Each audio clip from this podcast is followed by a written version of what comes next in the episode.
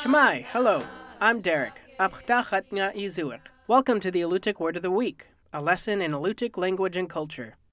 This week's word is Kicaq, which means anchor. In a sentence, kicaq the anchor is heavy. Before the availability of metal tools, Alutiiq people fashioned anchors from large cobbles. Craftsmen selected a relatively flat, rectangular rock and shaped it by chipping. A stone anchor found near Karluk is 10 inches long and weighs about 6 pounds. The edges of the stone were chipped to form a long oval and then notched in four places in the center of both ends and on the top and bottom edge of the stone. The notches provided a place to tie a line where it would not slip off. Stone anchors were a giant version of Alutiiq net sinkers, the palm-sized notched cobbles people used to weigh the bottom edge of their nets. The similarities between these tools is not a coincidence, as stone anchors were used to secure nets. Alutiiq people set nets to capture herring, birds, and even seals. Historic sources indicate that seal nets were made of sinew cord and that they were large, about 350 feet long and 35 feet wide. These probably included a sturdy stone anchor. Working quietly from a kayak, seal hunters spread the net in an area where seals were resting on the land nearby.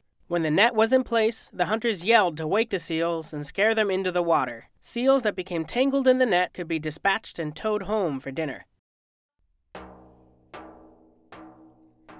The Alutiiq Word of the Week is produced in Kodiak, Alaska by the Alutiiq Museum with support from the Alutiiq Heritage Foundation. Words are spoken and translated by Alutiiq elders Nick Alokli and Sophie Shepherd. Lessons are written by the Alutiiq Museum with assistance from Kodiak Island Alutiiq speakers. Lessons are published in the Kodiak Daily Mirror each Friday. To subscribe to a weekly email lesson, visit the Alutiiq Museum's website at alutiiqmuseum.org and find our podcast in the iTunes Store.